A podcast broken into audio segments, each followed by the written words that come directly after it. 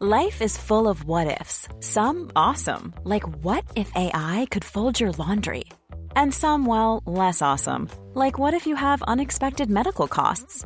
United Healthcare can help get you covered with Health Protector Guard fixed indemnity insurance plans. They supplement your primary plan to help you manage out of pocket costs. No deductibles, no enrollment periods, and especially no more what ifs. Visit uh1.com to find the Health Protector Guard plan for you. It's that time of the year. Your vacation is coming up. You can already hear the beach waves, feel the warm breeze, relax, and think about work. You really, really want it all to work out while you're away. Monday.com gives you and the team that peace of mind. When all work is on one platform and everyone's in sync, things just flow wherever you are. Tap the banner to go to Monday.com.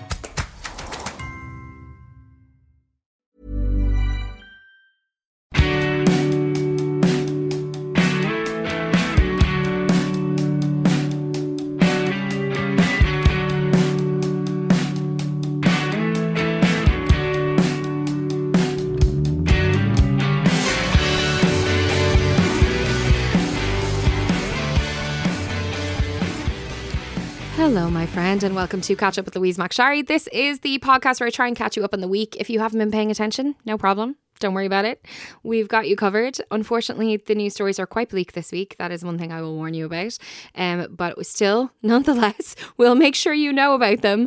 Um, we do have some good stuff to talk about. There's some good Irish sporting news and uh, some medium Irish sporting news. We've got a great chat coming up later on, and um, and lots of celeb stuff as well. So don't worry, there is a good bit of crack in here. But the the news stories, sorry, I'm just coming off the back of recording them, and I'm just like, oh my god, everything is so bleak.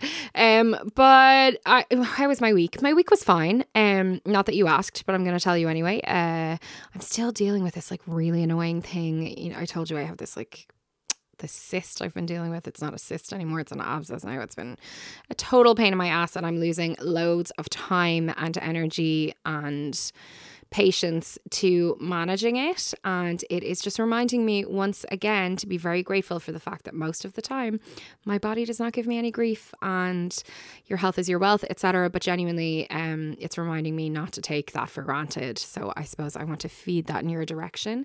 If you're feeling well today, if your throat is not sore, if your back is not killing you, if you don't have any major ailments to contend with, I guess, you know, let's revel in the gratitude of that.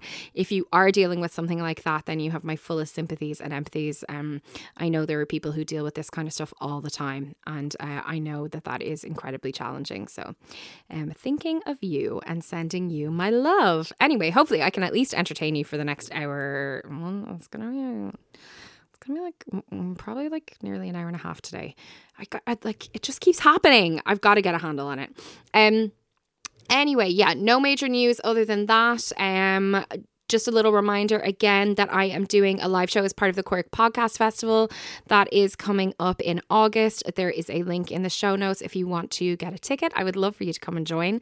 Um, also, there is going to be a new Patreon episode up next week. We're going to be talking about the Barbie movie. So if you're going to see it this weekend, definitely want to tune into that. It'll be there anyway if you're going to see the movie next weekend or next week or whatever, it'll be there. Um, and uh, I am off on holidays this week. Um, next week. What are, are those? My feet? Like I barely know what day it is. Sorry, guys. It's been it's been a long day. Um, but I am heading off on holidays next Wednesday, so there is not going to be a usual episode, but I will have something for you. So uh, don't worry, you won't be left alone with nothing. Um, and yeah, that's it. Let's just get going because myself and Aoife had a lot to talk about. So I hope you enjoy. Aoife Moore, my old friend. Um, how are you doing? Old, struck and down with the lurgy. Yeah. Is what I am. Yeah. Stricken? Str- stricken? Stricken. Sometimes you get sick because you need to take some downtime, Aoife. You know that? Yeah. Just saying that Uh, it's a- apropos of nothing. It's almost as if working yourself into the ground and going out drinking all the time is not good for your health. Uh, that's not what I was saying. I was just saying that sometimes that's how the universe tells you to just take a moment and take care of yourself, you know? Yeah. Well, we will next week. Holidays. Yeah, we're both going on holidays next week, guys. Um, Not together, sadly. No, that would be good. But no, we are separately going good. on holidays this week in a well timed break. Um, so Mhm. you will not be hearing Aoife next week, but do not worry. I'm sure you can make it through. Um, we will be back as normal the following week. Um, but let's get into the news because there's lots to talk about. Um, although just to say from the get go, we're not going to talk about RTE this week. Isn't Not that amazing? No. Old news. Yeah, I mean, there's just nothing new to say really, um, aside from like minor things, and which I'm sure we will discuss when they become a, more I significant. I have a complaint about the Ireland match later, but we will talk about Well, when we yeah, get there. jeez, yeah, exactly.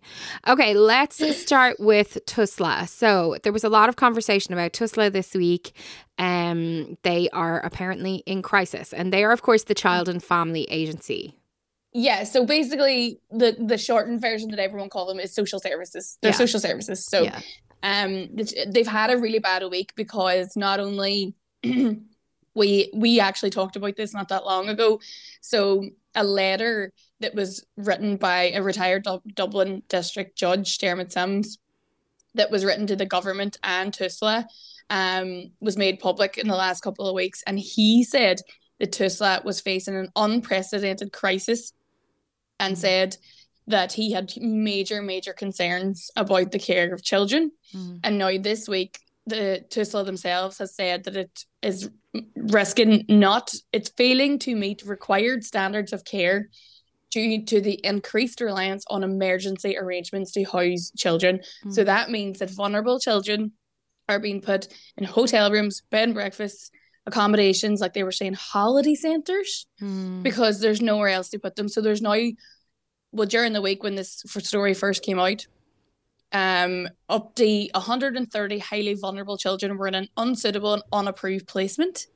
And they said, Tusla said themselves that they increasingly have had to house children in these emergency placements because of a shortage of space, of appropriate residential care homes, or due to the young person having incredibly complex needs. So, can you imagine, say, a young teenage girl who has behavioral problems, she might have like learning difficulties, being taken out of whatever home or placement she's in and put into a hotel room by herself? That's what we're at at the minute. This is disgraceful. Like this is unforgivable. So just to put it into perspective for people, Tusla receives about 82, 83,000 referrals for child protection per year. Hmm. At the end of last year, there was 22,000 cases open and 28% of those had yet to be designated a social worker. Um, and they are saying that this number is just getting bigger and bigger. And I know it'll be a lot to do with COVID 19 and the cost of living and the hangover from that as well. Um, we are on a lower level, I believe, compared to other places on the children taken into care, but more than 800 children were taken into stay care last year. Sorry, I just just to go back on that number that you said there. At the end of at the end of the year, about 22,000 cases were open. 28% of them had yet to be allocated a designated social worker. So that means that there were Yeah. 6,160 cases where there was no social worker assigned. No social worker. Yeah. Like, what So the they- fuck? So no wonder, like, it's no wonder the children are falling through the cracks. This is, and we are going to see more children, especially teenagers, becoming homeless because they are falling through the cracks. So And let's um, be honest of- about this because what we're talking about here when you when you put vulnerable young people who by the way have already been let down mhm. by people in their lives because that's usually what happens uh, for children Mm-hmm. to end up in care in the first place. You know, these are vulnerable people who have already been let down, often have been traumatized. This this leads to death. This leads to sexual assault. This leads to Addiction. sex trafficking. This leads to Mhm. addiction. Like this is this is this is unacceptable. for me, I thought like one of the saddest statistics was there was 800 children taken into daycare last year, and 666 of them it was their first time being admitted into care. So that's like basically 80% of them mm-hmm. like this is their first time taken into care. So there's around 6,000 children, 5,755 children in care, and 9, 10, 9 or 10 of them are in foster care. But the recruitment of foster carers remains a significant challenge. So it's probably it's probably easier to describe it. It's come down to like a number of things. So we talk about the housing crisis all the time. We talk about how we're not building enough houses for people. No one ever thinks about things like houses for disabled people, residential accommodation for children in foster care. we also have a lack of foster carers. It's a hugely emotionally tolling job. It can I find our friend Amy's mommy and daddy do it. It's incredibly worthwhile and satisfactory, but it can be very difficult for people. Mm-hmm. There's also a monetary issue there. People don't believe you're paid enough to be a foster care, so there's lack of foster cares. And then also TUSLA themselves, one of our friends, social worker in TUSLA, they will tell you that they are so overstretched. There is not enough social workers. So it's all these different factors that are leading to that we are now seeing young people put into holiday centres and B and B's. You know, like just looking at the statistics there about social workers, TUSLA pay, spending on pay for agency workers increased to 16 million last year. Mm. That like uh, there are 100 1612 social workers employed by TUSLA. Mm. We had dropped by 57 from the year before. Yeah. I mean, so look, we can't even these, keep the social workers that we have. All of these things, like obviously, it's a perfect cocktail for disaster. Mm-hmm. Um, but you know, it's just not good enough. Like there has to be more done you know to fix this? Like it's not acceptable to it's, to literally play with vulnerable children's lives. Like i feel like i say this over and over again on this fucking podcast. Like whether it's just the housing crisis in general and the impact that it's having on children. Now we're talking about children who are already in care being impacted in this even even more significant way.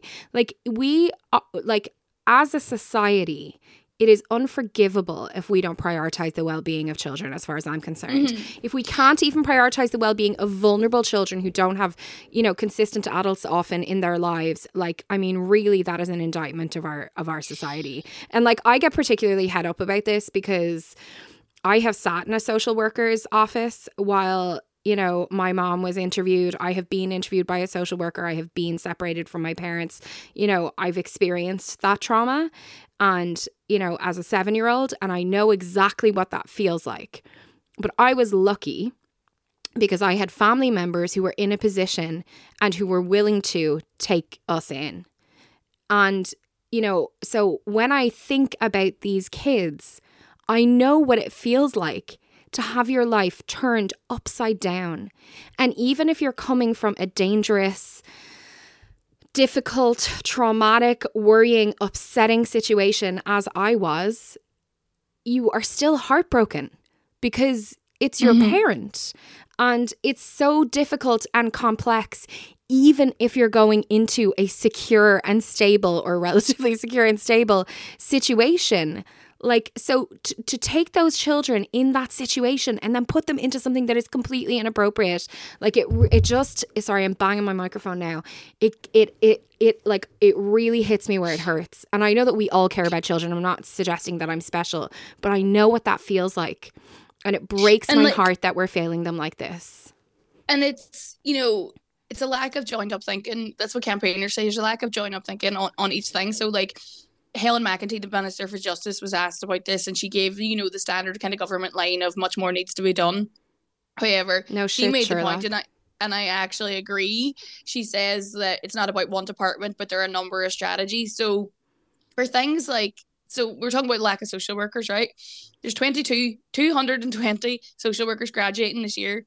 Only 163 of them have been offered a permanent job in TUSLA. And the head of TUSLA said that they need 105 they need another 500 social workers to qualify every year to get what we require. So that to me is an issue with the Department of Higher Education. Mm. Why is there not a question there about getting rid of the fees to train people as social workers or people who might have trained as nurses and has retired or moved to a different job or how do we encourage encourage people you know market the field like yeah. all of that kind of stuff yeah Ugh. like a public information campaign about yeah. fostering or making it easier for people to foster or single people or you know all this sort of stuff so yeah it's really really really disappointing um and I, I think you said it best i don't have anything more powerful to say than yeah. than you have Okay, let's move on. Um, An Taoiseach Leo went to Ukraine this week. It was described as a surprise visit. Um, we well, haven't touched down in Ukraine in, in some time, actually. Yes, so we'll start with the Irish angle. So Taoiseach Leo Varadkar went to Kiev this week, um, and he he said it was a surprise visit. They're always surprise visits Yeah. because you can't tell the Russians where Zelensky is. Um, Varadkar visited the. I thought this was really nice. Do you remember a couple of weeks ago that the actor who was performing in the Abbey Theatre was attacked in Yeah. Dublin? Mm-hmm. Um, so Varadkar traveled to the theater uh, company and met with the man who was attacked. He apologized. He said he was sorry, and he said um, that Varadkar had asked how he was, and he said yes, everything is fine, everything is perfect. And the Taoiseach said, "I'm sorry for what happened. Dublin is my hometown, but sometimes it's not hundred percent safe, unfortunately." Mm. And the young man said, "All places are like that," which was I thought was very sweet. I still feel un- unbelievably bad. But Mm. um, there was quite powerful and touching moments. So Varadkar gave his commitment to the people of Ukraine, and we will continue to offer our help. Then he went to Bucha. So that's where there was like this huge massacre of Ukrainian civilians last year. Over fourteen hundred people died. Um, thousands more were injured. Um, and he went with the defense minister of Ukraine and you know there was like a minute's silence and like there was still like burnt out tanks like around the place and stuff Mm. um so it's a real kind of i don't know touchstone or like memory of you know how bad this war has been Mm. um so that was the Taoiseach. He announced an, an additional 5 million euro in humanitarian funding Mhm. um and yeah it was just an all-round i was going to say nice visit but you know what i mean Yeah. but Zelensky thanked him. He said he was very grateful, and he said, "Now you have seen with your own eyes the consequences of war, the consequences of Russia, ag- Russian aggression." And I would like to thank the whole people of Ireland for hosting our nationals in Ireland. This is a significant moral support of our nation. Mm. So currently, there are eighty-six thousand Ukrainian citizens um, receiving accommodation in Ireland. wow. so there you are. That's a lot. Um, yeah, it's Mm. like nearly the size of Derry. yeah. Um. So I know that's what you were all thinking. That's how we measure yes, things. that's how we measure So- things. Yeah.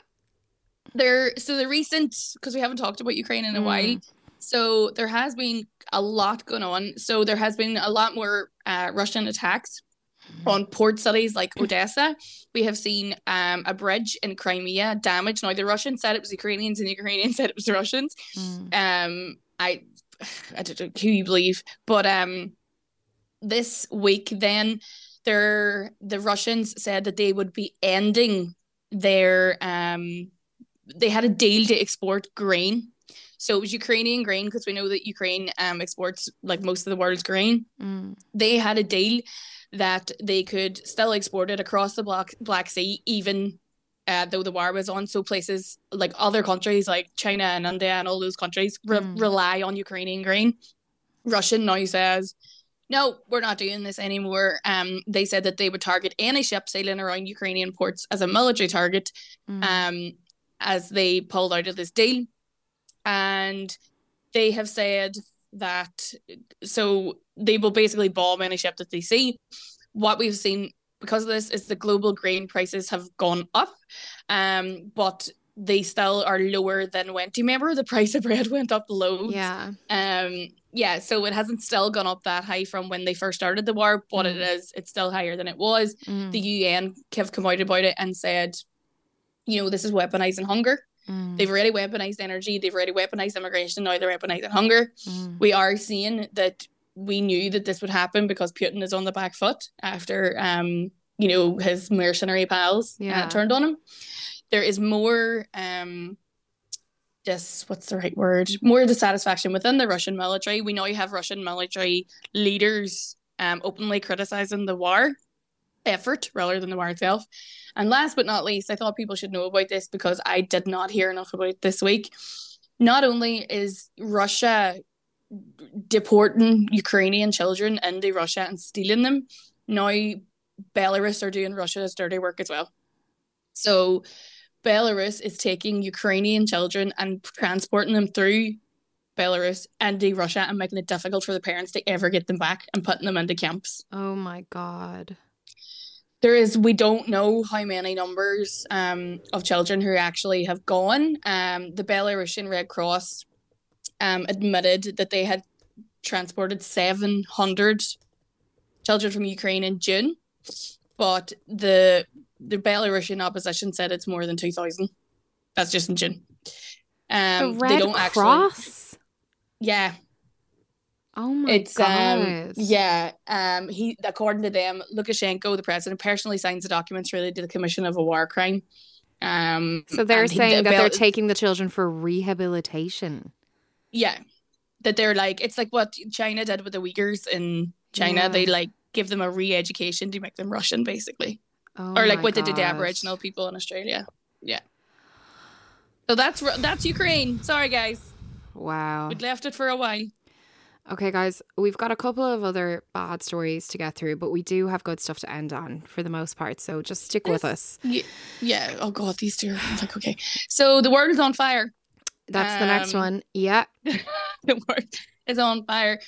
The it is so hot across the world that in the northern hemisphere there has been like a worldwide strain on healthcare citizen uh, systems. Um, the heat.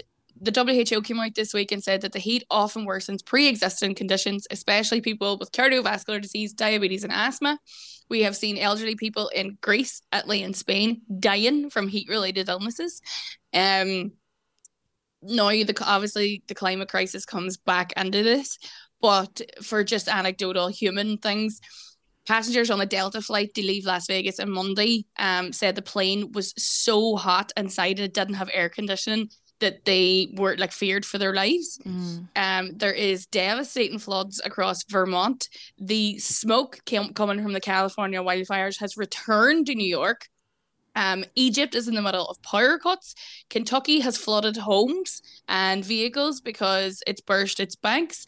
And parts of Europe um, are experiencing a severe heat wave, and protesters in Scotland have blockaded two oil sites and said they are going to shut down the Scottish oil industry in return to, for what is happening. And Greek meteorologists are warning that the worst is still yet to come as they are going to get a second heat wave next week. I mean, It is. what it- do you say about this? This is climate change. this is climate change. This is terrifying. Um, climate protesters, um, just, just stop oil are being increasingly criminalized, increasingly arrested. Yet we are seeing more people now die than ever Mm. because of heat related illnesses. Um, there is wildfires, you know, across Europe. I- I don't What? know. Like I don't know what to say. I don't know what to say. This is fucking awful. Like yeah, we're going to see this every summer. We're going to get wetter winters. We're going to get hotter summers, and I do not. I don't know if there's anyone more. If if if you know this, please write into us or WhatsApp us. But like, is there any government who are like up there? You know, like doing this right? Because I don't know enough about the climate other than I'm too warm. No, I do have a fever, but I am too warm. Oh yeah. I mean yeah. Like I was sweating in my bed last night and I was like, is this the fever or is this just climate change? It's hard to know. Yeah. I mean I don't know. I don't know. Like as has been well discussed here, this is not my area of expertise, but it well, look at it this way. very look worrying. Flying flying in Europe is 30 times cheaper than the train. Right. There's an there's an idea. Let's make trains cheaper. Well, So let's make trains cheaper, but also like I came across um uh, some TikToks this week of protesters who were at the airport in the Hamptons in New York, which obviously Shut is where up. the Hamptons has its own airport. well, whatever the the local one like is, a helicopter yeah, or like private planes. Yeah. yeah. So they were protesting because it's mostly private planes that use the airport. And um I'm sorry, I'm just googling the statistics so I get it right. Um but basically private flight is responsible for a very significant portion of uh, carbon emissions, and 5.3 million tons of CO2 in the last three years. Like, I think it's something like I don't want to get this wrong, but it's a huge percentage of all emissions are private jets. And According to Transport and Environment, which is a European clean transport group, a person flying on a private jet emits 10 to 20 times as much carbon pollution as a commercial airline passenger. So even if we just banned private, Private jets, planes. like Mhm. like there's Like, no I wanna- there is no reason for plane. it. I want to get on a plane and I want Taylor Swift and the Real Housewives from Beverly Hills sitting beside me. But like No ser- more private planes for you bitches. Honestly though, like why not? Like why not? Get and go first class or business class. Like, you know, you just don't Yeah. need to be on your own plane. I'm sorry. There's no excuse for it at this stage. Okay, that's that's what I've that's where I've chosen to lay my ire. That's my contribution to this. Um, it is Yeah. it is very troubling. Um, okay, now this speaking of troubling, I, this story broke my heart this week. Yeah, okay, so this comes with a huge trigger warning. So Yeah. if you don't want to hear about sexual abuse or incest, just don't listen. Um, a girl in Ireland who called the Gardaí two years ago to report her older brother sexually abusing her is still on a waiting list for a counsellor. Two years. The wee the boy is now 16. Neither of them have been identified, but he pled guilty to the oral rape of his sister between 2018 and 2021. He has no previous convictions. Of course he doesn't, because she was aged between 9 and 12. He was aged between 11 and 14. The children have been separated. They now live with a parent each. Which I can imagine Um, is very got to be difficult. Fair play to those parents. Yeah, it's tough. I, do, I don't know if I have the. Sorry, my phone just went there. I don't know if I would have the patience or Mm. was an understanding. I don't know. So Paul McDermott, um, a really well-known judge here, Justice Paul McDermott said that he had a plethora of reports into the wee boy and said that no one had mentioned to him what was happening to the girl. Mm. Um, she is too young. This is devastating. She is too young to get counselling from the Rape Crisis Centre. And he said in that case, then that services for the wee girl seem to have put on the long finger. The justice um talked a lot about her bravery Mm. because she called the guards. She didn't even um Good for her. as far as I know, tell the parents. She opened the door to the Gardaí in the middle of the night. Jesus, so Um, brave. Yeah. Um, she said that he said, sorry, that her victim impact statement was very sad and moving from a child of her age because she's still a child. Mm. Um, she was very damaged and hurt. She had had no counselling, psychiatric assessment, or support apart from her parents. Mm. Um, he said that the reports before the court in relation to the boy are appropriate and helpful, but noted the absence of professional support and is in a marked contrast to the boy and his difficulties. The judge said even though it was his job to concentrate on what to do about the boy, he said um, he found it very jarring that there was nothing in, in relation to the girl. He's told the boy that there was no doubt he knew what he was doing because he was in the early hours of the morning and he told her that she would get in trouble. Mm. And he said there is some suggestion that he didn't have a full appreciation of the damage he's done to his sister, but he did say he knew it was wrong. And he said there's even if he didn't know it was wrong, that start that sits in contrast with his younger sister who was too only too well aware that it was wrong. He said to the wee boy that if he was an adult, he would be looking at 10 to 15 years imprisonment as a starting point. Mm. And he did note that the boy had challenging behavior and cannabis use, um, and he was an, a young man in need of intensive supervision and guidance. He said a headline sentence of six years detention, which will be Oberstown because he's a youth. Um, he said that the one hugely positive factor in his favor is that he's still viewed as a member of his family. Mm. So he got three years and six months in Oberstown and deferred for a year. What is that girl going through? Oh my god! Like, And like, do the do the parents see from what the judges said that the, the parents do still see each other because they still sort of remain a family? Mm. God, it's excruciating. And it's for just that another girl, story about yeah, how we treat where we treat vulnerable. Like surely, the first priority should be to get that we get help honestly, from, like and like, sorry, but like, if not, I'm not being glib, but like, you know, underage children being abused in this country is nothing new. Why is there No. not a structure in place? Why Yeah. is there not a structure in place? And if there is a structure in place, why is that not working? Why is this girl waiting for two years? Like it's Oh, look, guys, I'm like super conscious of the fact that the stories have been a lot this week. Unfortunately, we re- we tell you what's happened and the things that are Mhm. relevant, and we think that are relevant to the things that you care about. And I'm really sorry that they're so grim this week. But we do have a positive note to finish on, um, because we need to talk about the absolute joy and like wonder of a person that Rhasidat Adeleke is. Um, we, I think most people at this stage are familiar with her and the fact that she's an absolutely friggin' incredible runner. But tell us about She's a what's dog. happened. She's a dog who Yeah. runs. So she in her first race, so she was running in like amateur uh, championships. In her first professional race, Rhasidat Adeleke came second to the world champion. Yeah, but like, what a woman! but this week was enormous for her because she's been eh, like Yes. in in Texas running for like in college and and Yes. absolutely kicking ass.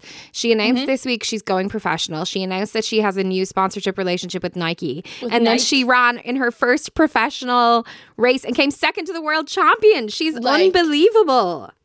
People need to Google the photos, the Nike photographs. They're so they cool. are amazing. Yeah. They're so so good. So she only recently signed a professional contract, and she came second. It was her first race in five and a half weeks since she won the NCAA championships in Austin. She smashed her own Irish record there, and which put her fourth in the world this year.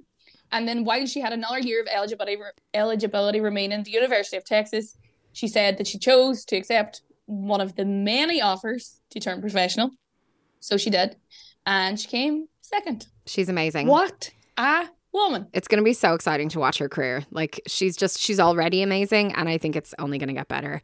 And then Mhm. quickly before we go, obviously the uh we are recording this it's a 20 past 5 on Thursday evening and the women of the Irish women's national team played their first World Cup match ever in history this morning and they were bloody brilliant. It's the it's the hope that kills you, isn't it? Yeah, we were beat. We were beat, but it was so close. So we were beaten by Australia 1 0. We were nil nil at a half time.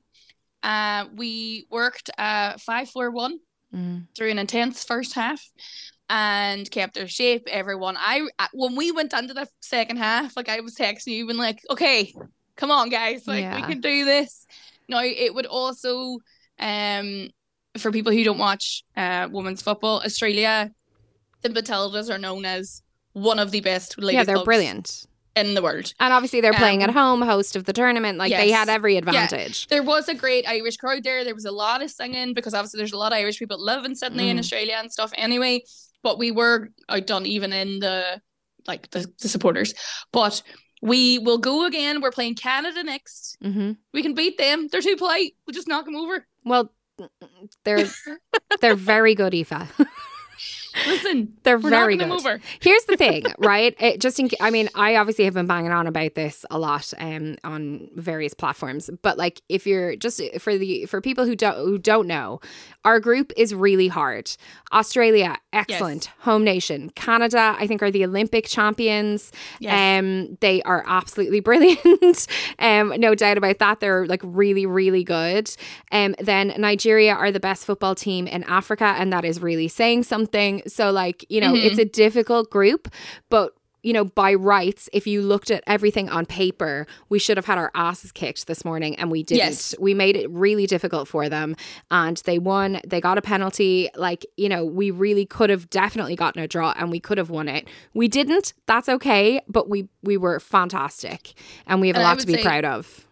I would say that my keep it this week. I know it's a different podcast, but my keep it this week is keep it to the art to RTE sound quality. Oh my God. So the RTE stream had audio issues. The audio was before or behind the actual picture, so the national anthem was ruined.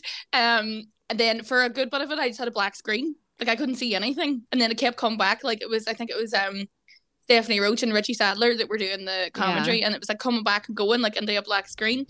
It was they apologized and said that they were doing everything we can to rectify for the second half. So hopefully it'll be sorted in a few minutes. But my heart was in my throat. Now I have to say, second half was much better. Mm, But listen, they're tr- they're streaming from far away. It's the other side of the world. yeah. They've had a lot going on with Tubbs. Like maybe there's just a lot going on. Mm, Sure.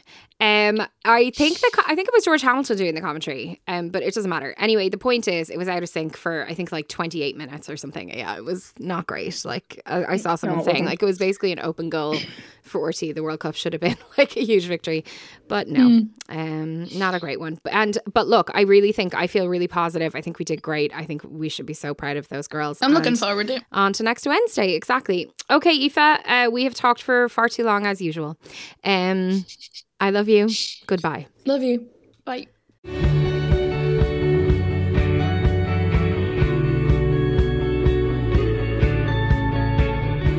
If you're a regular listener to this podcast, you will have heard me talking to Sophie White before. She is an author and writer who is a friend of mine um, and also has written lots of books that I know that loads of you love. She also is a presenter of two podcasts, Mother of Pod and The Creep Dive. And her most recent book, not her most recent book, sorry, she has so she's so prolific that it's actually hard to keep track of it. Her not the most recent one, but the one before that book, Where I End, a horror novel, was nominated for an absolutely massive award recently. And I was so excited about it because Sophie is so talented and I think under acknowledged, frankly, in Ireland. Um, so anyway, yes, she was nominated for this big award and I had said to her that I wanted to talk to her about it because it is such a big deal. And um you know I was so happy for her and it's great to see her success and everything. And she was going away to the award ceremony and I was like cool I'll catch you on the flip side. Well she only she only won the award. She had to go to Boston because that's how big and fancy it is. It's a big fancy award for horror writing specifically. Um and she won. She won. It's so amazing. She won the Shirley Jackson award um for Where I End and we had such a great chat about it because as her friend, I've seen Sophie go from literally being on the verge of giving up to being the successful author that she is now and now getting this kind of international recognition it's such a big deal. Um, and i think that her story and her experience of going from genuinely being on the verge of giving up to where she is now is really inspirational. It certainly inspires me and i hope it will inspire you too. Sophie white winner of the shirley jackson prize. Is that the full name of it? Yes. the Shirley Jackson Prize. It is, I am thrilled. I wanted to talk to you about the Shirley Jackson Prize and being nominated for it anyway, but then you fucking won it. I know. I know. It Like- was really surprising. Even before you went, I was like, oh, I really would love to have you on the podcast to talk about this because we. I know. I don't think we ever spoke about where I end on this podcast kind of extensively. no, because we had chatted earlier last year about the snag list. Yeah. And then You we just keep- chatted really recently about Lewis um, Capaldi. Lewis, but also, I mean, me being me, I did squeeze in a bit of shilling from my hot friend during that. But Where I End, uh, yeah, it came out between those two books. Yeah. And it came out last October. And yeah, it was so random. It got shortlisted for the Shirley Jackson Award, I think it's called. Yeah. Sorry. And explain to people I what it is. Told you the complete wrong thing. um, it's so it's like an American award for.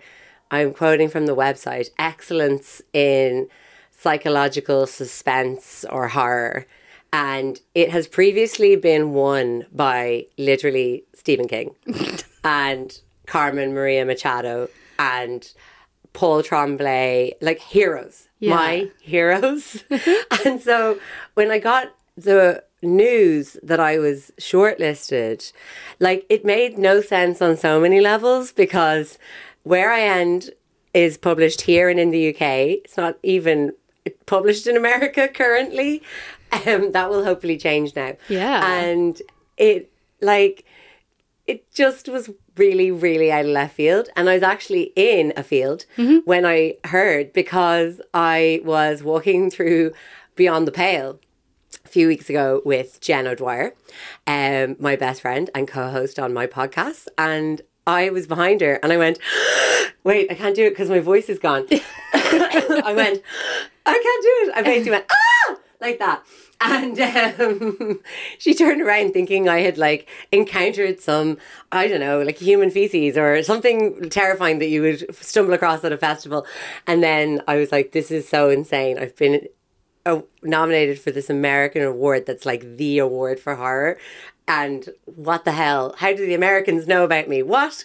Um. So yeah. So that all kind of happened, and how it came to pass is very random as well. It, which is just goes to show. Do you remember um when, when Lady Gaga was doing all the junkets for A Star Is Born? And There they- can be a hundred people in a room, that's it. and ninety nine of them.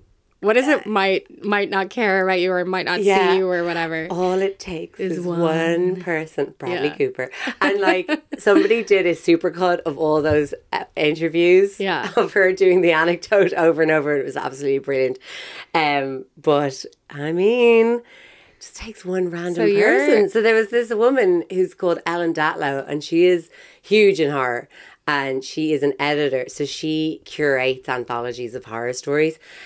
And like, I have no idea how she came by where I end, but she did. And she um basically like recommended it, like kind of put it forward to the board of advisees on the Shirley Jackson and it got shortlisted.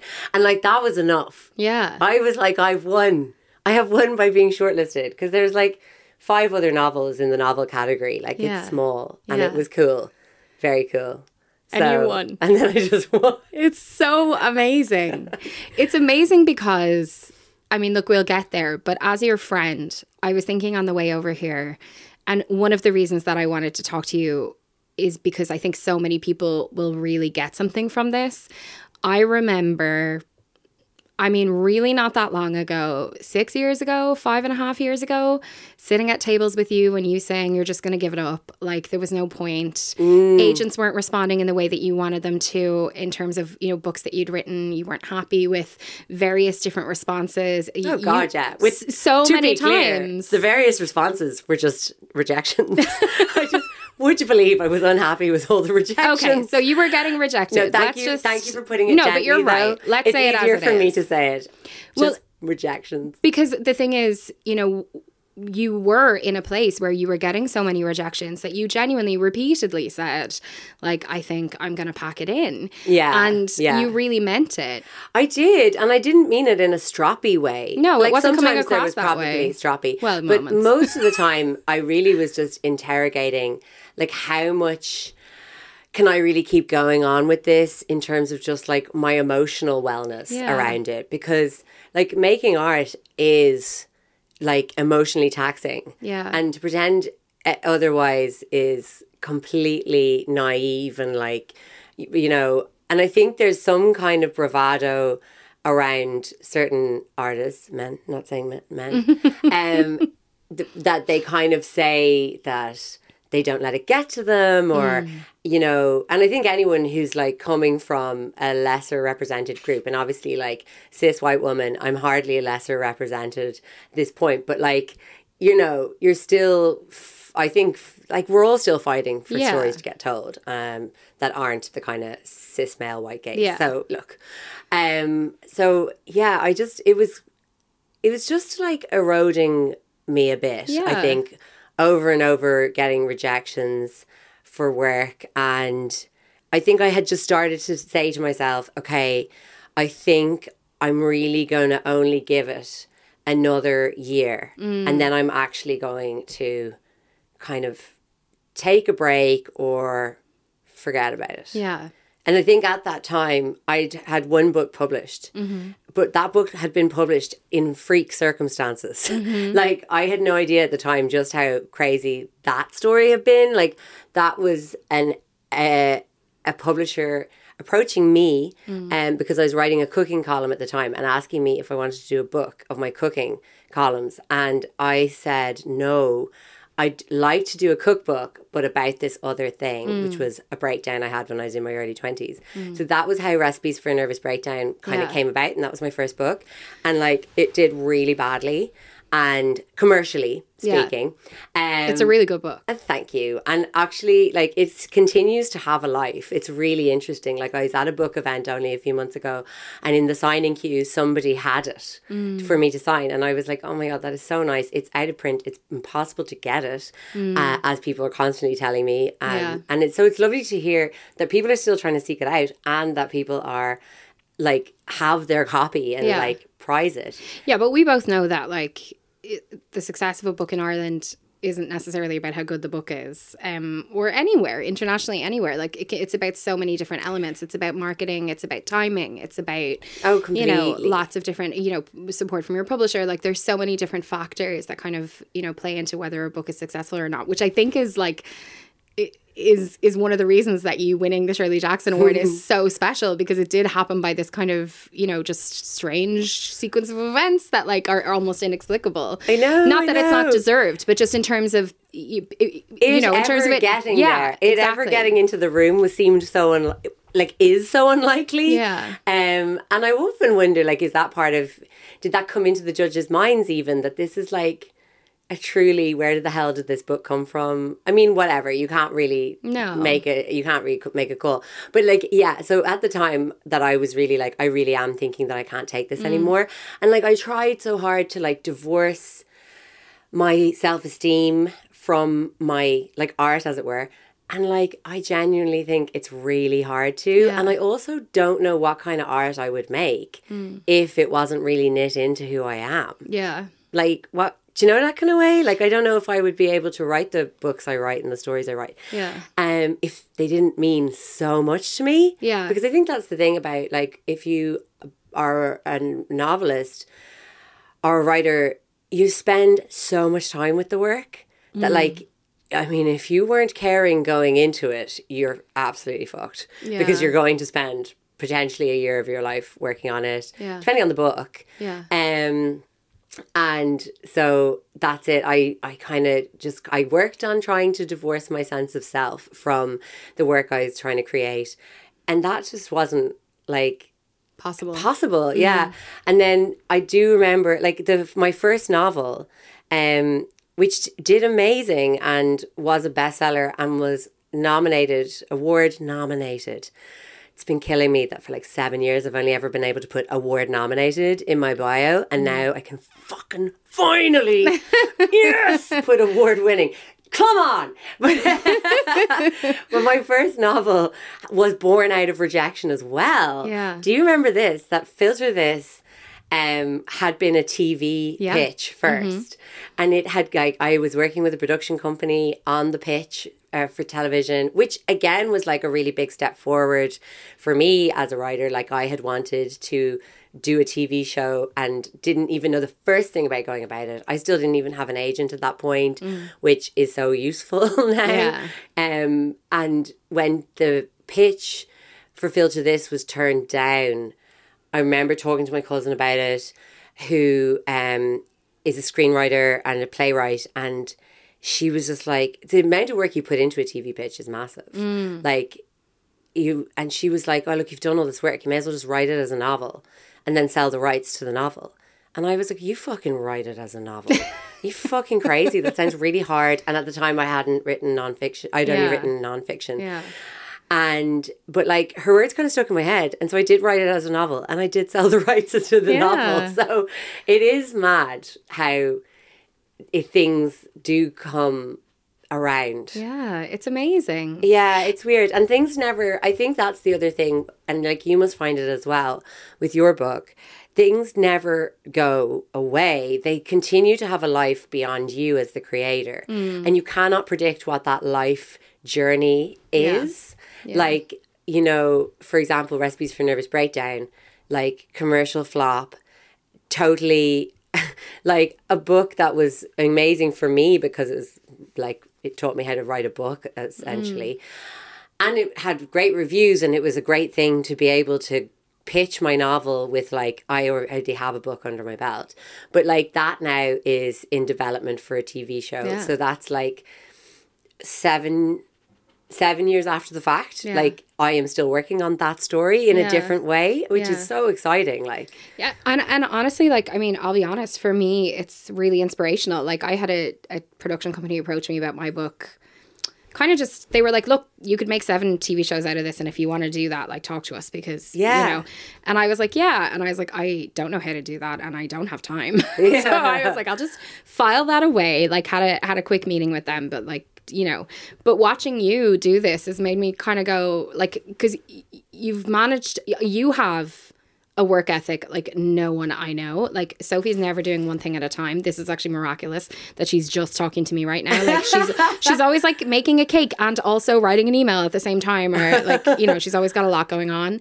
Um but watching you kind of uh, doing exactly what you described, like you know, going with the life of these pieces of work that you've produced is so inspirational. It has made me go, maybe I could, maybe I could look at that because you know, I, I, Hundred percent. yeah. I, I- mm, I was gonna say like I have a kind of a bit of a complex relationship with my book. I think, which I think you'll understand that like it didn't, you know, I don't view it it's not in the successes kind of category in my brain. Um, Yeah. even though I am proud of it, I just don't feel like it did what I wanted it to do. Yeah. Um, so it would be nice to see it um kind of take on a new life. So I think you know, just I personally have have taken a lot of inspiration from watching you um kind of work with your your stuff and you know allow them to have their own lives. So I'm sure lots of other people will as well. Can The I ask? thing with Fat sorry.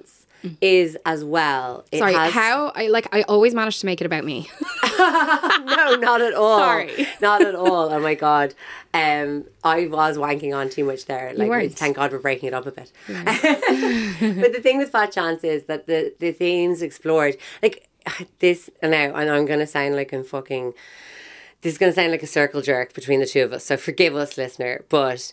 I almost think Fat Chance was like just ahead of its time. Like, as in all of the themes like around body image and like fat liberation that you talk about in Fat Chance, like they caught fire like in the next year and two years in a mm. way that they weren't in 2016 when Fat Chance came out. yeah. And like, so like that's annoying, just annoying. But also, it does mean that like people are constantly on different stages of that journey to mm. self acceptance or waking up to fat phobia and mm.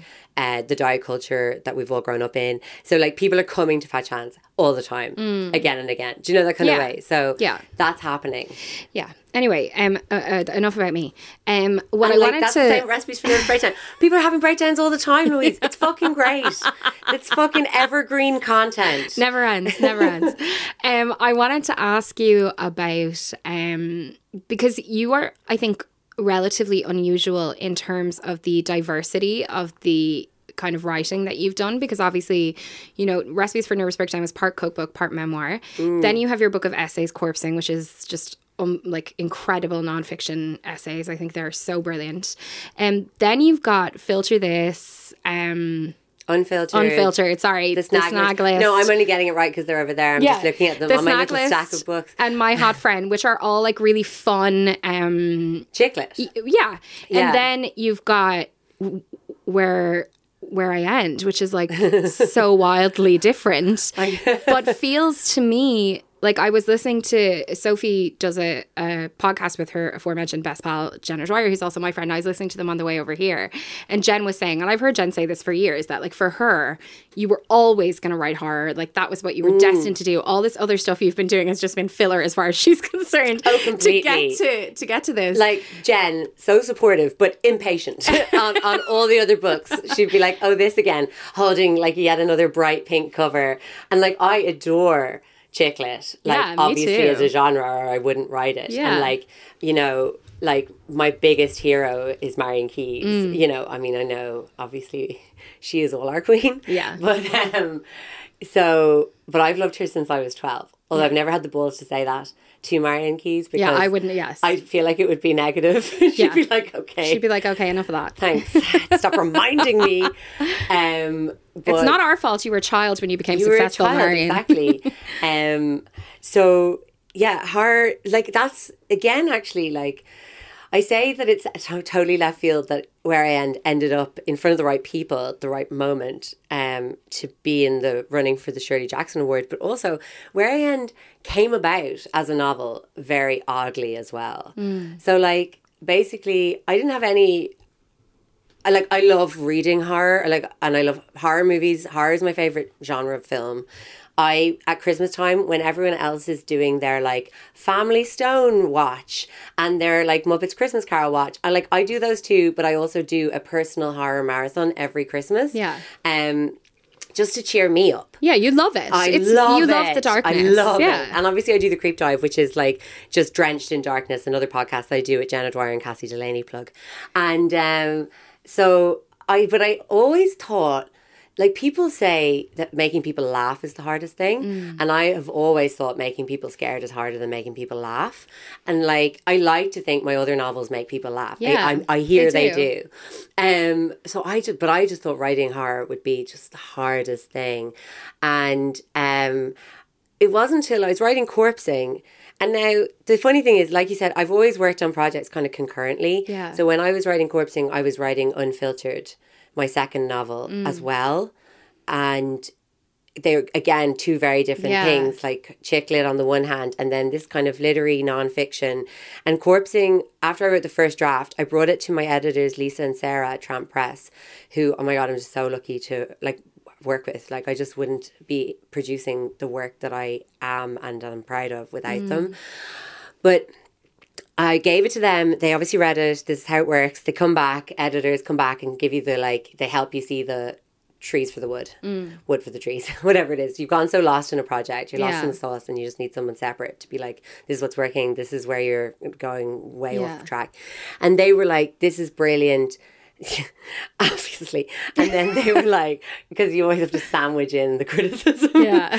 they were like, this is brilliant. And then I think it was Sarah was like, Have you thought about the fact that this, what you're actually writing here, is a kind of horror? And I was like, No. And at the time, the book didn't have its title yet. And what it had was the second or third essay was called Corpsing. Um, and she was like, Here's what I think. I think you should call it corpsing, and I think that you should lean into the, The gothic and the darkness, yeah. horror that you have in here. And so while corpsing, I I hear like is this definitely a funny book. There is a lot of like horror motifs. Yeah, a hundred percent. And a lot of references. and brilliantly done. Oh, thank you. So then, was it that then that made you think you could do? Definitely. Yeah. Yeah. So it was like I was finishing work on corpsing and um it had come out like I was so I was I am so proud of how it did in terms of like I have just I have a folder downstairs full of letters from readers. Wow. and it because I suppose corpsing talked about alcoholism and it talked about mm. grief and it talked about mental illness and it talked about mm. motherhood and they were all like just I think that they're the kind of topics that like if you feel a connection to material you're you feel very moved to Well, because they're I've all isolating experiences. exactly Yeah. like so I've written to writers whose work say around alcoholism helped me Yeah. so much and like it's so it's amazing like in terms of just that and in terms of like being nominated for awards and things like that Mm. um i was very proud of it and then basically i had very vaguely been making mutterings to Lisa, my editor on Corpsing, about oh this horror story that's like noodling around my head. Mm. But when I say horror story, I mean like literally like an opening line. Mm. Like there was nothing. There was mm. nothing. And then we went to lunch to celebrate Corpsing being nominated for an award. And by the end of the lunch, like I'd left with like we'd made a deal for a horror novel. And it was like kind of the November of 2021 and Sarah, I believe it was Sarah, I'm going to blame Sarah, was like, wouldn't it be really cool if we had it by Halloween? and released it at Halloween. And I was like, next Halloween? And she was like, next Halloween. It can be like a novella. It doesn't have to be too long. By the way, just so people who don't know, like books take fucking ages.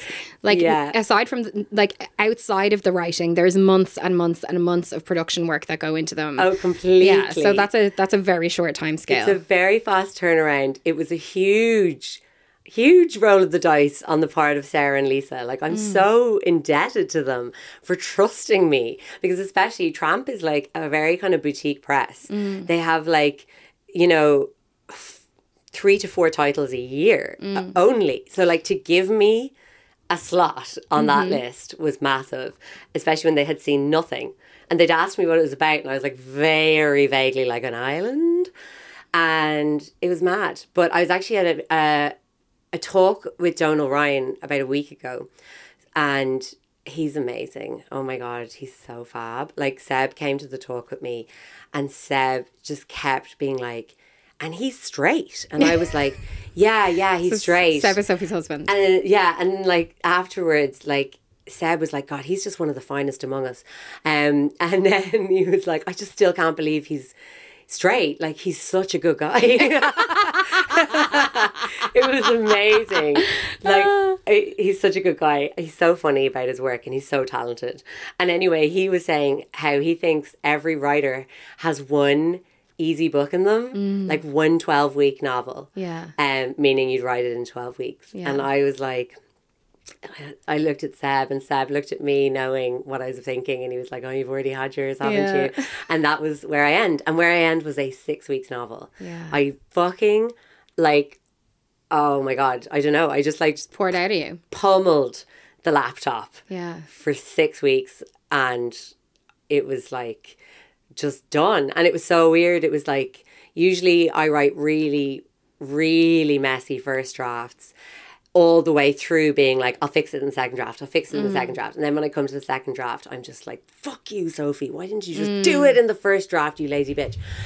But with where I end, it was like some editing, but like nothing like what I usually would do. And like I remember saying to Lisa, being like, Do you think we're doing enough here? We're doing enough with the second draft. And she was like, I mean, Yeah. it's, it's there, you know? But do you I mean, obviously, she gave me Yeah. essential, Feedback, yeah. brilliant perspective. But do you think that that's because, like, is this the space that you're meant to be in? Yeah, I don't know. I don't think so. I think it's because I've never. Maybe it's I- maybe I had such an incredible creative burst because it was my first go mm. at horror, mm. and I've been writing in the commercial fiction space that has constraints. Because in the commercial fiction space, you have an almost unwritten contract with the reader mm. that you're gonna like give them a good time. Yeah. Like even if you make them cry, things are gonna be okay in the In end. the end, yeah, yeah. Whereas with horror, it's like all bets are off. You can just fucking get in there and play around in the darkness. Oh, like, I mean, when I posted about this, you winning or like you even being nominated, like, Mm. I, I got messages from people going, like, I'm still traumatized from that book, but like, also it was amazing. like, they, you know, it's not, Oh, yeah. it's, there's no fluff here. no, the amount of reviews that people were posting in on Bookstagram, and like it got so much support from everyone in Bookstagram, which was amazing. Um, like so many of the reviews just began with like, "What the fuck was that?" I mean that in a good way. But like it's just I was just loving the reviews. Like I hardly ever read them, but like every now and again I'd kind of like click into Yeah. them, blur my eyes so I can't Yeah. really see anything but the first line and then I'd be like, Oh my god, brilliant. Another person completely traumatized by that book. um but yeah, I think maybe it was just a huge creative burst because There was a freedom in it. yeah, there's this freedom in it. And I suppose I was also like writing a genre that I know so well, Mm. like, and have so much different influences. Mm-hmm. And, uh, and I think as well, I was kind of incubating the story for a long time. Yeah. Even though a lot of it, I didn't really know what was going to happen until I got down to the page. Yeah. And it's funny when I'm writing novels, I always find that I do this and it's subconscious. And I've talked to other writers and they definitely, it's definitely a thing that happens. You write stuff into the plot that you never planned on as such. And then you'll get to a later point in the narrative and you'll realize you've set yourself up perfectly with this other random thing that you wrote into the plot. So mm. the ending of where I end was not something I I knew where Aoileann, the main character, needed to end up. Mm. And there was a big blank space in terms of how she would get there in the last act of mm. the book. And then it was just weird. It was like this thing that I'd like sewn into the early act of the book came back Came in around, that and, yeah. and and like helped me was this kind of plot point that Yeah. was like Because it was there already. Exactly. in Yeah, yeah, So Well, it was a very, very enjoyable writing experience. Like everyone's like, "Oh my god, was where I end hard to write?" And I was like, No. "Absolutely not. It was delightful, delightful. All the disgusting Google image searches uh, required for research purposes. Mm. Yeah. What does a body Jesus. left in water look like after Yeah. four days? Awful. awful stuff. Yeah. Awful stuff. Yeah. Um, and so thinking back to those like dinners we would have or whatever, where you were Oh, on the verge of giving up, yeah. like you are undeniably a successful author now. I will try and deny that. That's what I, that's literally why I said it to you. because I know that you still won't be able to sit with that comfortably. Mm. what will it take? I that's the problem. Yeah. That's the problem. And that's why I do think what I've done over the last years has gotten a lot better at enjoying my process and like really living in the process. Like I'm way less focused about on outcomes anymore. I feel like just immensely privileged to be a working writer and have that be my full time job. And like what a fucking amazing job it is. And mm-hmm. like and I love so much of the process now that it's I'm way less focused on the end like results of course I want mm. to write the books I, that I want to come out but like The outcome beyond that. the outcome yeah. beyond that I'm much like my focus is right sized Yeah. now whereas I was so before just like just desperate to you know succeed and get my work out there and then like i think a lot of things started happening in, happening in those years since like make like making mother pod and the creep dive and finding like other ways. other people Yeah. who want to hear these stories and all of that felt so much better because there's no gatekeeping Mm-hmm. the way there is in publishing and stuff like that and so i feel like overall my kind of like ambitions are slow like getting more right sized like obviously i have obviously i am ambitious.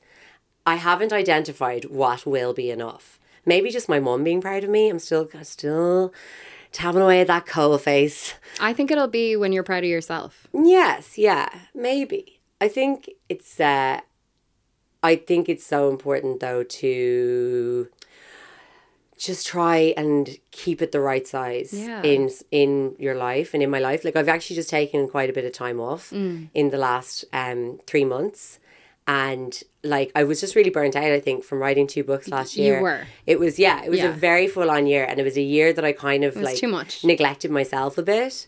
Um, and so I think it's been really beneficial just slowing it down a tiny bit. Like I'm still doing my kind of like my weekly bread and butter stuff, but I mm. haven't actually written any like fiction yet since kind of March or something, which is long for me. Really mad.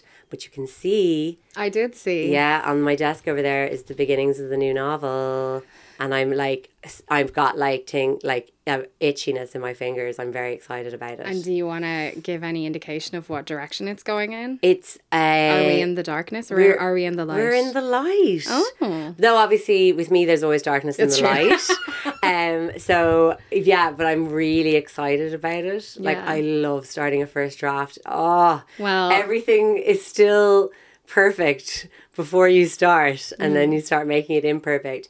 But I'm also I am I am cooking up a a horror thing as well.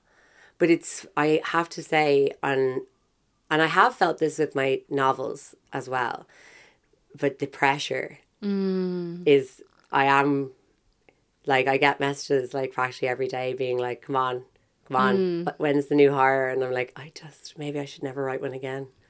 I You feel know like that with every book, Sophie. I've been true, saying this that's right with you before. um, well, look, I am so thrilled for you, and I hope you were thrilled for I yourself. know. I hope I just didn't. I'm like, I've just been obnoxiously happy all the way through this interview. That's and I'm- good. It's terrible. it's good. We've had Just enough conversations where you've been obnoxiously miserable. So Everyone remember that, like, I truly, truly, from the bottom of my heart, hate myself. no, don't. I do. Shut that's up. Just, that's I'm just true. stopping recording now. Thank you, Sophie White. Ready to pop the question? The jewelers at BlueNile.com have got sparkle down to a science with beautiful lab grown diamonds worthy of your most brilliant moments. Their lab grown diamonds are independently graded and guaranteed identical to natural diamonds, and they're ready to ship to your door. Go to BlueNile.com and use promo code LISTEN to get $50 off your purchase of $500 or more. That's code LISTEN at BlueNile.com for $50 off. BlueNile.com code LISTEN. Life is full of awesome what ifs, and some not so much, like unexpected medical costs. That's why United Healthcare provides Health Protector Guard fixed indemnity insurance plans to supplement your primary plan and help manage out of pocket costs. Learn more at uh1.com. Hey there, it's Michele Norris. I'm host of a podcast called Your Mama's Kitchen. When I travel, I'm usually looking for a way to find a taste of home when I'm not at home. And one of the things I love to do when I am at home is entertain. And Airbnb allows me to do that. When I was in California recently, I rented a house that had a great kitchen. And when we were sitting around the table, we're all thinking, we're in someone else's house. Someone could be in all of our homes as well.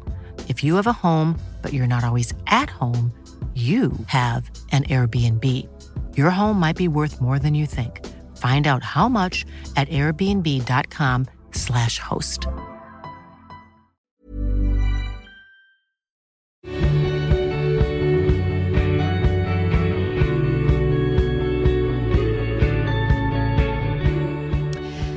As always, there's lots to talk about when it comes to the celebs this week. I think my favorite stories are international pop stars recognizing Irish artists. I mean, what joy. Also, good news for Lindsay Lohan and uh, more gig drama. I hope you enjoy this discussion with Cassie Delaney. Cassie Delaney, thank you for having me in your lovely studio. What a delight it is to be here. Welcome on such a wonderful day, a sea of green on the way in. Isn't it great? I'm so, like, I'm genuinely so excited. I can't remember the last time I was this excited for any sports match. I'm going to have to say, I think it was the time that Ireland were in the World Cup. In I was in primary school and the TV was rolled in awfully during our sex ed class. So it's a lot of teen pregnancies in my ear. But that was exciting.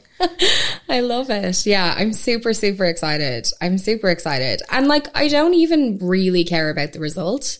No. Like, I just want them to be happy. I, I want to see, like, I, I want to, in my head, I'm playing this documentary of their journey up until this point. Yeah. Like, I, I love it. I just, this is like golden buzzer moment stuff. It's like Sister Act 2 with football. It's people just pursuing their dreams and I'm here for it. Exactly. Exactly. It's just, it's the moment is so big that like the actual the result doesn't matter. Yeah, They've doesn't already matter. won. Yeah, 100%. Thinking of them playing today with all of the Irish supporters in. Australia gets But me. But also, imagine they did win. Imagine. Yeah, the I whole mean, thing. The whole we all know it's thing. very unlikely, but like, you know, it would be wild. Um, okay, look, we've got loads of celeb stuff to talk about, and we're going to start with something that is unfortunately really grim, and that is the cause of death for Lisa Marie Presley. Um, obviously, Lisa Marie Presley, mother of. I love that that's where I go now. Mother of. That says a lot about how recently I watched Daisy Jones and the Six. mother of the girl from Daisy Jones and the Six, whose name has just gone out of my head. Oh my God. Lisa Marie Presley's daughter. Um, so What is yeah, her this is this is very very sad. Obviously, she passed away um, recently, and I think it was assumed that there was some. That she has a history of narcotic abuse, and I think people had assumed that it was something like that. Um, and it is Sorry, Riley Keough. Jesus. it has been revealed that her cause of death was basically an obstruction in the small intestine as a result of scar tissue or something from post surgery. So she had had weight loss surgery earlier on, and it was likely a compl- complication of that. So it has been ruled as natural, but still incredibly, incredibly sad. That's such a small sad. thing. And we know she had been out at an award ceremony the night before. So I think there was a lot of speculation about her addiction issues in the past. Um, but this is just a bit of clarification, I guess, for people that it was a natural cause of death, even though it's still very, very rare and very, very um, unusual. I think it's just like it's so sad because it was completely avoidable. Yeah. Um and like, you know, Lisa Marie like look, I obviously have feelings about weight loss surgery. You guys know that. Like it's not going to come as a surprise to you. I I you know, I, I, a ge- in general, I think it is a very dangerous thing to do. All of them are very dangerous and the results are not guaranteed and it's not guaranteed that the results will last. It is life changing in terms of your quality of life. Um, it is not a quick or easy fix by any stretch of the imagination, despite what some people think. Yeah. And I find the ease with which people are accessing it now by going to other countries really worrying because psychologically it can have a big impact on your life. But, but, but the thing about it is, like, I, I appreciate that the medical opinion is that for some people it is appropriate. But Lisa Marie Presley was never like a person whose weight was, Was so significant Yeah. that like you would think it would be causing her health problems. Yeah. Like you have to assume that this was a decision that was made for aesthetic reasons. Oh, of course. Because of the society that we live in, which course, tells trying to women sit- that they need I- to be small. trying to sit, fit a standard of um, beauty that's been designed by the men who made Barbie. Like, Yeah. you know, it it galls me. It's so sad the stuff that we continuously put ourselves through, um, in the name of fitting a ridiculous, unattainable standard to please men who are trash. So, And especially since, no, this is a bad thing to say, but I'm going to say it anyway. Lisa Marie Presley, so beautiful. Like, so beautiful. I think, like, deeply, profoundly, incredibly beautiful at every weight she ever was, you Yeah. know? Yeah. Um, and yeah, it's just so sad. It is so sad that we're sold this lie that we Constantly. need to be small, that we need to look a certain way, and that, you know, at all costs, basically. Um, really troubling and really sad. And, um, you know, I'm glad though that the assumptions that some people had made have been put to rest in terms of exactly. drugs and all the rest.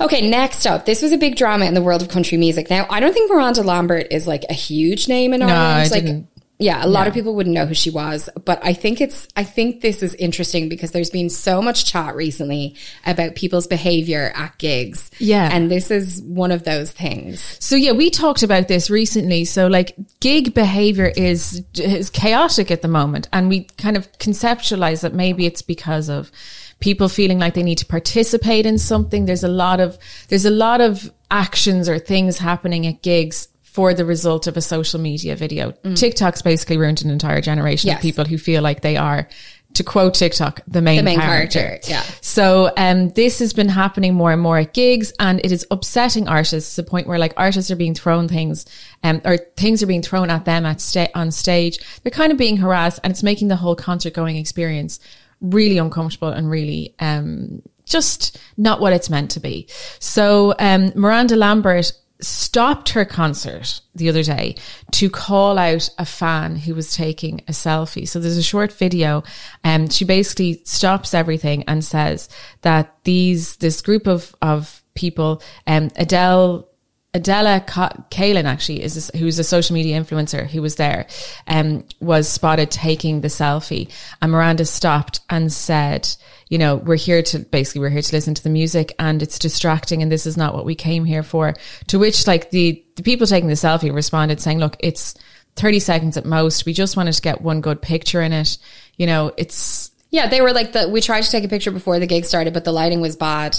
And then you came on, and we wanted to because they the picture has been posted, and it's you know six women standing strategically so that Miranda is in the photo, like on stage in the background. Like they clearly are actual fans who just wanted to get a picture. Yeah, I mean, kind of in ostensibly with her. We're at the gig. They thought they had the best seats in the house. Like, and she stopped the song and like called them out in front of everyone. I would be fuming. I'd be mortified. Now, there is, I think it is interesting. There's this like really great photo. I don't know if you've seen it of um, Hillary Clinton and she's in front of a crowd and everyone's backs are to her, but you can see them all trying to take the selfies. Oh, yeah. Like there's something in, you know, there's got to be something very disconcerting for the artist to look out at the crowd and see people's backs because everyone's trying to put themselves in the Yeah. moment, which I guess is like, it is just what we have learned to do. You Yeah. put yourself in the picture and yada yada. It's great for the engagement, whatever. But I, but all, I mean, is that worse than standing like watching a gig through your phone as people do now? Like, I mean, like phones at gigs, there's, there's a question I, and a Should be genuine conversation. Well, not even should they be allowed, but like, you know, what is, what is appropriate and what's not appropriate? Like, I understand and I have felt the compulsion to like take 700 photographs Yeah. and record because you think something is so amazing. You want to relive it or you want to show someone or whatever. But the reality is, it, like very little of what you take at a gig is It's actually going to be good. No. there's always professional people taking Yeah. way better stuff that you can use, and like you don't get to fully enjoy the gig. You no, know? I think I don't know if you've done ABBA Voyage yet. It is transformative. I haven't. I'm actually thinking about doing it for my birthday this year. oh my god, I will. I will Group be trip, there. yeah. Yeah. Um, it is absolutely incredible, and there are no phones allowed. So like you have to engage with. Well, first of all, I don't think you can take a picture of these hologram, hologram, yeah. things, but um, you have to engage, and it was one of the most most profound concerts I was at in terms of like just noticing, and maybe it was because it was ABBA and it was so magical, but noticing how the crowd reacted to the music was so Yeah. much part of that experience. Yeah. And then interacting with the people around you and not having a phone. So I am definitely on the side of let's ban phones at gigs. Yeah, or I almost think like maybe we should have a policy that like yeah, like uh it, song 1 Take all your songs in song one. Like uh, you know, some some artists would have a policy where photographers can come in for the first three songs and take their professional Yeah. photos, and then it's done. Like something like that. Even I think would be good. Not not f- just for everyone's enjoyment. Like to remind us that like you know we are there to have an experience, not to like record us having an experience. Exactly. Yeah. something. Yeah. And it's so live music is so transformative. I remember seeing this tweet once of someone who became a born again Christian because they were at church and there was like music and they felt like Jesus was compelling them. And then they got older. They were like, oh no, I just really like live music. uh, Cassie, that's the basis of my entire relationship with born again Christianity, Mine which I know is something Yeah, that we share. Mine too. So yeah, that is, it is like, it's, it's, it's, it brings you closer to God. That's Just uh, for people who don't know, Cassie and I both separately, independently of each other, drifted into born again Christianity as teenagers. Yeah. um, desperate for acceptance and just really loving music. just, yeah, just out of it now, just dealing with it responsibly in our late thirties. Genuinely though, if, Yeah. they, if the music like in America, they have. I mean, honestly, I still listen to some of those Christian rock bands. Oh my God, Lighthouse were a bop and very good looking. Jars of Clay, hello. Oh, Okay, um, let's stay with music because there were a couple of really cool music stories this week about Irish artists getting kind of recognition from international artists. And we'll start with our beloved Sorcha Richardson. Ellie Goulding recorded a cover of one of Sorcha's songs. oh, it's so good. It's just, this is just one of those moments where you're like, I know you're really good friends with Sorcha as well. And it's just one of those things where I feel a major sense of pride when Yeah. any Irish female does something that like is, you know, outside the, the expectation. So Ellie Goulding covered this. Um, she kind of tweet teased it a couple of weeks ago. I saw a few little clips and then said that she just absolutely fell in love with this song and wanted to re-record it. So, um, the song obviously is about following your darker and more destructive impulses, but the cover is, be- I mean, obviously the original is absolutely stunning, but it's amazing to see this kind of cover for the studio sessions. Um, I won't click into it now and see the views, but it, it's been beautifully produced. It's the kind of thing that like the live lounge does and it really elevates smaller artists. So hopefully this is, um, this is, this is Sorcha's international success era. Yeah, because the thing is, right, um, and look, like I'm biased because, as you said, I, I'm. It's not even that I'm friends with Sorcha. I'm just such a huge fan of Yeah. Sorcha's. Like genuinely, I I think she is just a brilliant artist. I love her music. Like I, the reason that I know Sorcha is because I was playing her music on 2FM, and that's how we started talking. Oh yeah, yeah. This is she- how I enforced a friendship with Pamela Connolly from the Pillow Queens. Like enforced. It yeah, you can really you can do to- that. yeah. Um, but yeah, we started we started messaging because she was living in Brooklyn at the time, and her like aunties and stuff were like, "Oh, they're playing on two FM." So we started chatting, and Mm-hmm. kind of that's how it started. So like, I'm just such a fan of her music. So I don't know if it's actually a bias. Um, and I think it's so amazing. And I genuinely think that if she was a, a man making music of that quality, she would be getting a lot more recognition and she would be a bigger name in Ireland. Like, Yeah. I think in Ireland we have like such a kind of well-worn relationship with male singer-songwriters and Yeah. stuff that there's like a route, there's a carved out route for them. And I think it's harder for women. And I think Sorcha deserves Oh, so much more recognition, yeah. international recognition. Like Sorcha is up there with like, in my opinion, like your Lucy Dacus's, your Courtney Barnett's, your, you know, Yeah. all those people, like, and she deserves that recognition. Not just that she's not recognized internationally. Like, I know, you know, she has great success in other countries, but I want more for her. Yeah, I think it's coming though. I think it's definitely coming when you see endorsements like this. And in the same week then when we see Robbie Williams endorsing Yeah. CMAT, like all eyes should be on female artists. 100%. Like the, the, when we were up, um, Beyond the Pale and watching Saint Sister and like seeing the crowd react to that, like we have such incredible female talent Yeah. in the music industry in this country that it's just that like collective, I think, force. You know, we'll rise together with it. I mean, I am tone deaf, but I will be here supporting them all and pushing them forward. And when you see the success of things like Women in Harmony last Yeah. year, or well, two, three years ago, um, and What how is that time? is yeah, what is time? Yesterday. Um, you know, we can, we, we really should be incredibly, incredibly proud Yeah. of the work that is being produced here. But that is not to say that it is not very, very difficult for artists in this really country difficult. to be able to create great stuff. Let's just expand on Robbie Williams and CMAT because this is gas. CMAT is one of these artists who is just a incredible talent, but she reminds me in Adele in that she is like pushed so forward by her humor and her interactions with Yeah. fans and online. Yeah. She's such a joy. Um, and she's so accessible in that way. And even her, I know, um, she performs loads with Puka music and we bumped into him one night out and I was like, I don't know you, but I love you, you know, and they're just so, um, they're so welcoming. They're so warm. So this week, Robbie Williams, uh, in, endorsed, loved a C, loved CMAT's new song and tweeted about it. So her new song, um, "Where Are Your Kids Tonight." Robbie Williams just shared the link and said, "Well, this is majestic." But of course, this opened up a conversation between CMAT and Robbie because, as we know, Robbie is CMAT's god. So she tweeted him back with the "Any chance you've ever heard of this song?" or the opening lines of it for "Lonely," and it just um, it started this kind of little back and forth between them to the point where Robbie Williams then recorded a little video saying that he absolutely loves her. Now. What's that lady called? Where? And um, it's called Where Are Your Children? And it's by CMAT. C M A T, featuring John Grant. And uh, it's fucking beautiful song, song of the year.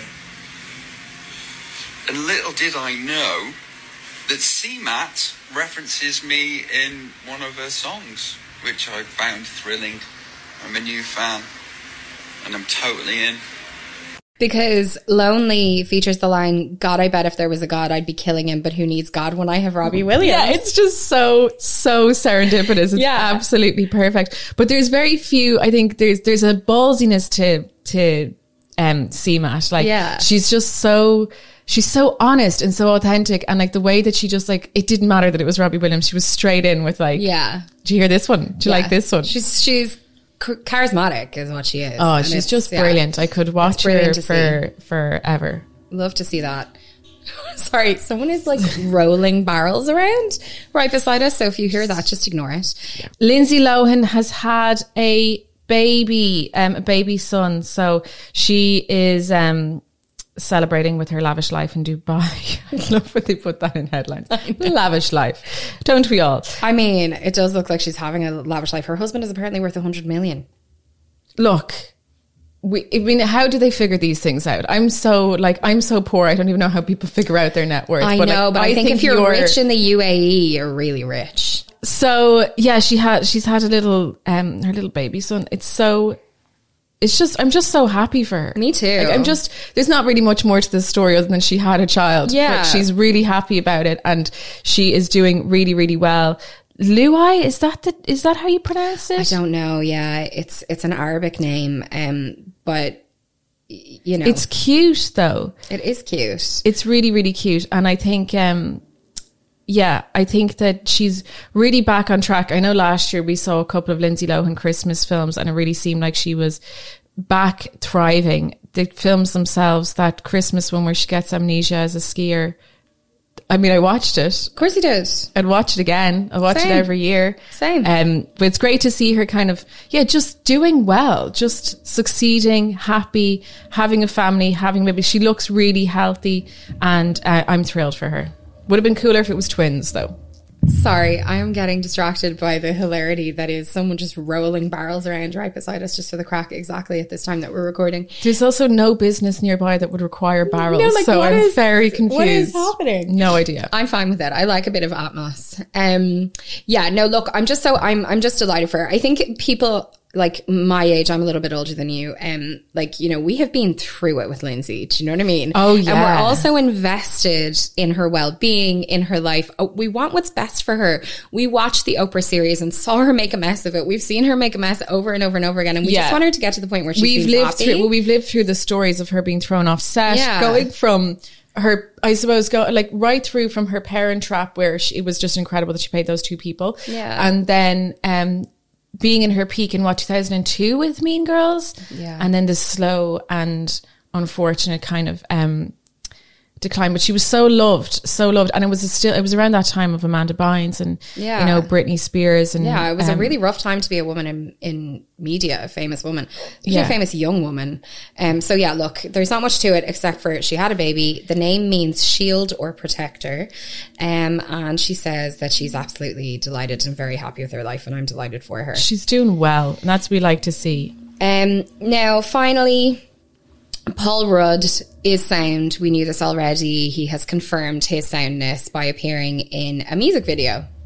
Yes, so he met um, musician Claud in the VIP area of a Taylor Swift Eras tour. I love, sorry, I love, love, love the videos of celebs at Taylor Swift. Oh my god, I'm obs- I, she is the, like Taylor and Adele are the celebs celeb. All of them say she's so sound. This Yeah. is the thing. Like I've been consuming a lot of Taylor content on TikTok recently, and um, one it, it is very consistent that people are like she's really sound. And if you watch even the way that she is in interviews, Yeah. she speaks to the people who are interviewing her like they're real people. Oh, like there was a clip of an old Spin 1038 interview. Yeah. This is now in down the Gaylor rabbit hole, but th- there was an implication that there was Oh, flirtation t- oh, I happening. go But deep. anyway, yeah, I'm I'm well in there. But anyway, um she was doing this interview and they were they were talking about Tinder and the interviewer who some Irish girl I don't know who, what her name is sorry no offense Irish girl if you're listening um was talking about being on Tinder and Taylor was like oh you need to t- you need to I want to hear those stories after like you know it's all that kind of thing like Yeah, oh, you and I we're like on a level like she she really makes people feel that way Yeah, I had an issue with Taylor Swift for years because her birthday is the 13th of December and mine is the 11th. And she said one year that she couldn't have a birthday party because she didn't feel like she had friends or didn't whatever. So I tweeted her and asked her if she wanted to have a joint party and she never got back to me. So then I was like, she's, Yeah. yeah, we're not, we're not pals. Uh, Cassie I think she just didn't see it she'd I'm seen it she would have definitely gotten back And she you. might not now because I've deleted Twitter because I don't want Elon Musk to make another cent off my yeah, thoughts. good idea. But yeah, like anyway, in short, what I'm trying to say is she seems really sound. Her fans love her because she talks to them like they're actual people. She talks Yeah. to interviewers like they're actual people. I saw an interview with Ice Spice the other day who was like, you know, Taylor Swift has been so unbelievably sound to me and now we're friends and we text and she's really funny and she's really fun and like, you know, she's popular for a reason. Oh, 100%. I think she's, I, I think she's absolutely fantastic. I've come so far around to being indifferent to Taylor to now having a strategy to go down and get my tickets. Oh God, same. on. And also, um, uh, by the time you listen to this, you'll know whether you got tickets, and I hope the gods have been in your favor. yeah, there's Um, people out there. There's, there's people praying to the good gay gods for, for us to get our tickets. Obviously, it's it's a travesty that the ticket sales time is the same time as the kickoff. There are So lesbians in a in a in a spiral today of what to do, um, but we are trying our best.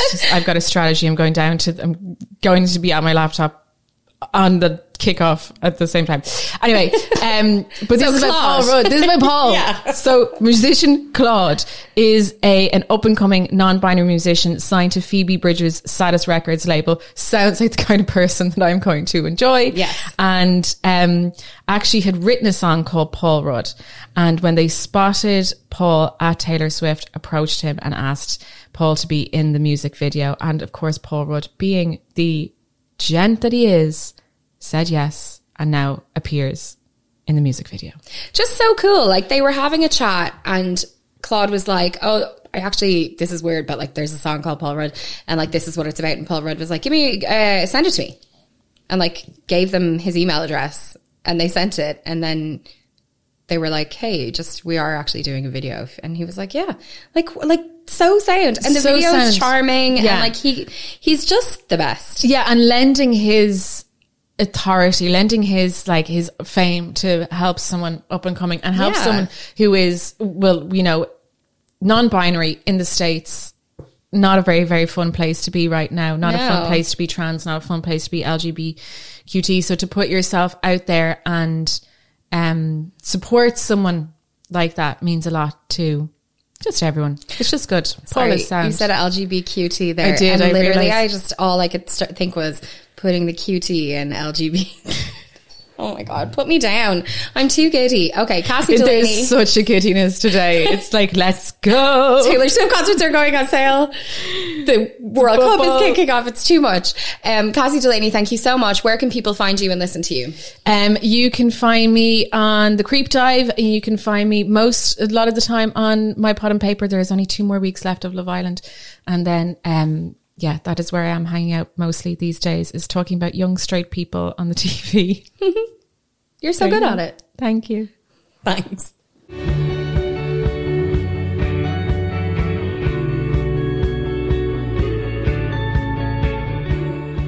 Is just about time for me to go. But before I do, I have some recommendations. You guys, I actually consumed some culture over the last week. I feel like it's been ages since I've had a decent recommendation for you. Um, things were just so hectic there for a while. There was no TV being watched and nothing being read. But this week, I watched some really good stuff and I also read some good stuff.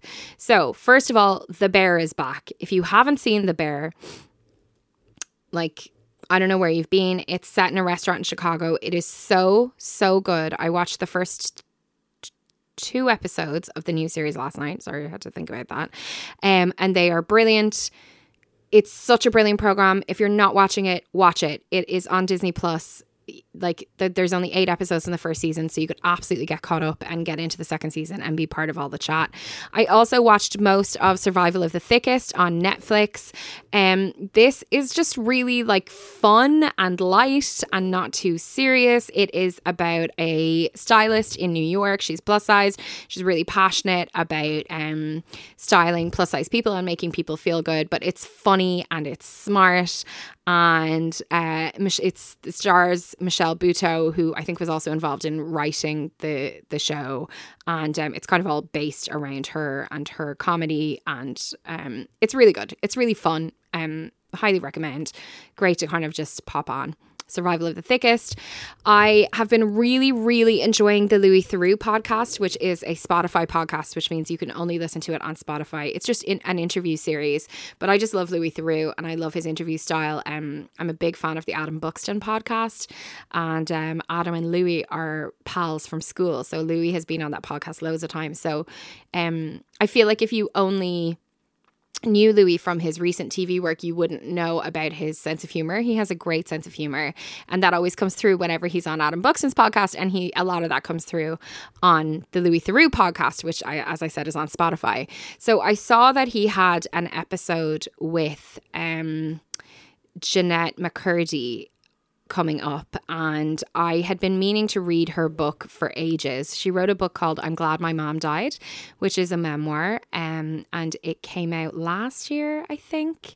Um and you know, I had heard so many people say that it was brilliant, and I don't know, I just never got around to it. I kind of maybe I just felt like I wasn't really in the right headspace. Um, but anyway, I didn't want to listen to the Louis Theroux episode without having read the book. And what I actually ended up doing was listening to it on audiobook. Does that qualify as reading? I don't know. I mean, look, I consumed the book and it was so good. I listened to it in just over two days. I highly, highly recommend it. It is read by her, it's read really well. The book is brilliant. It's about her relationship with her mother, who was an extremely troubled woman who kind of poured her troubles into Jennette herself.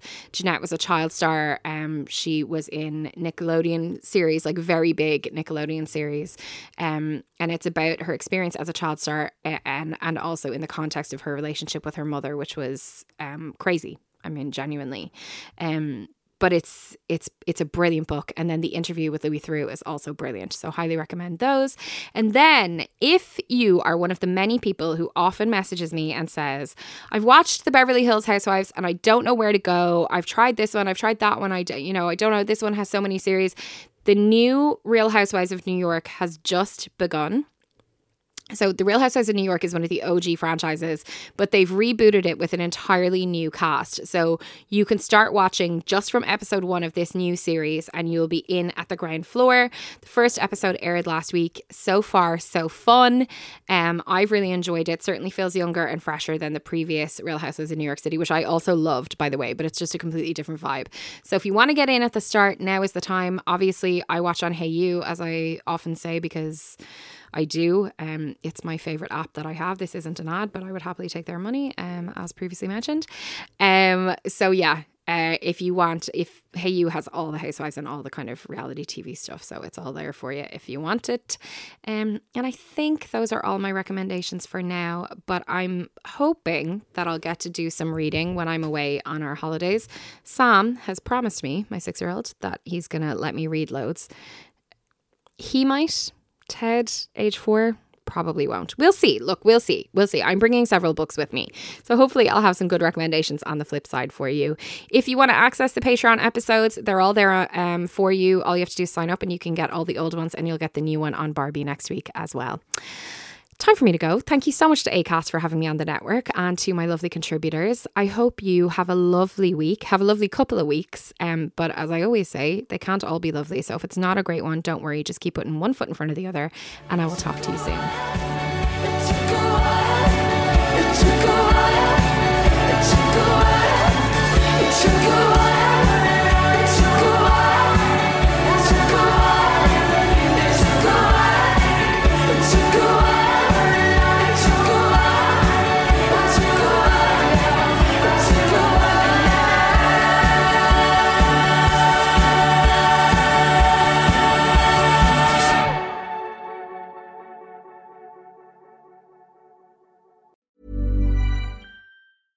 Small details are big surfaces. Tight corners are odd shapes.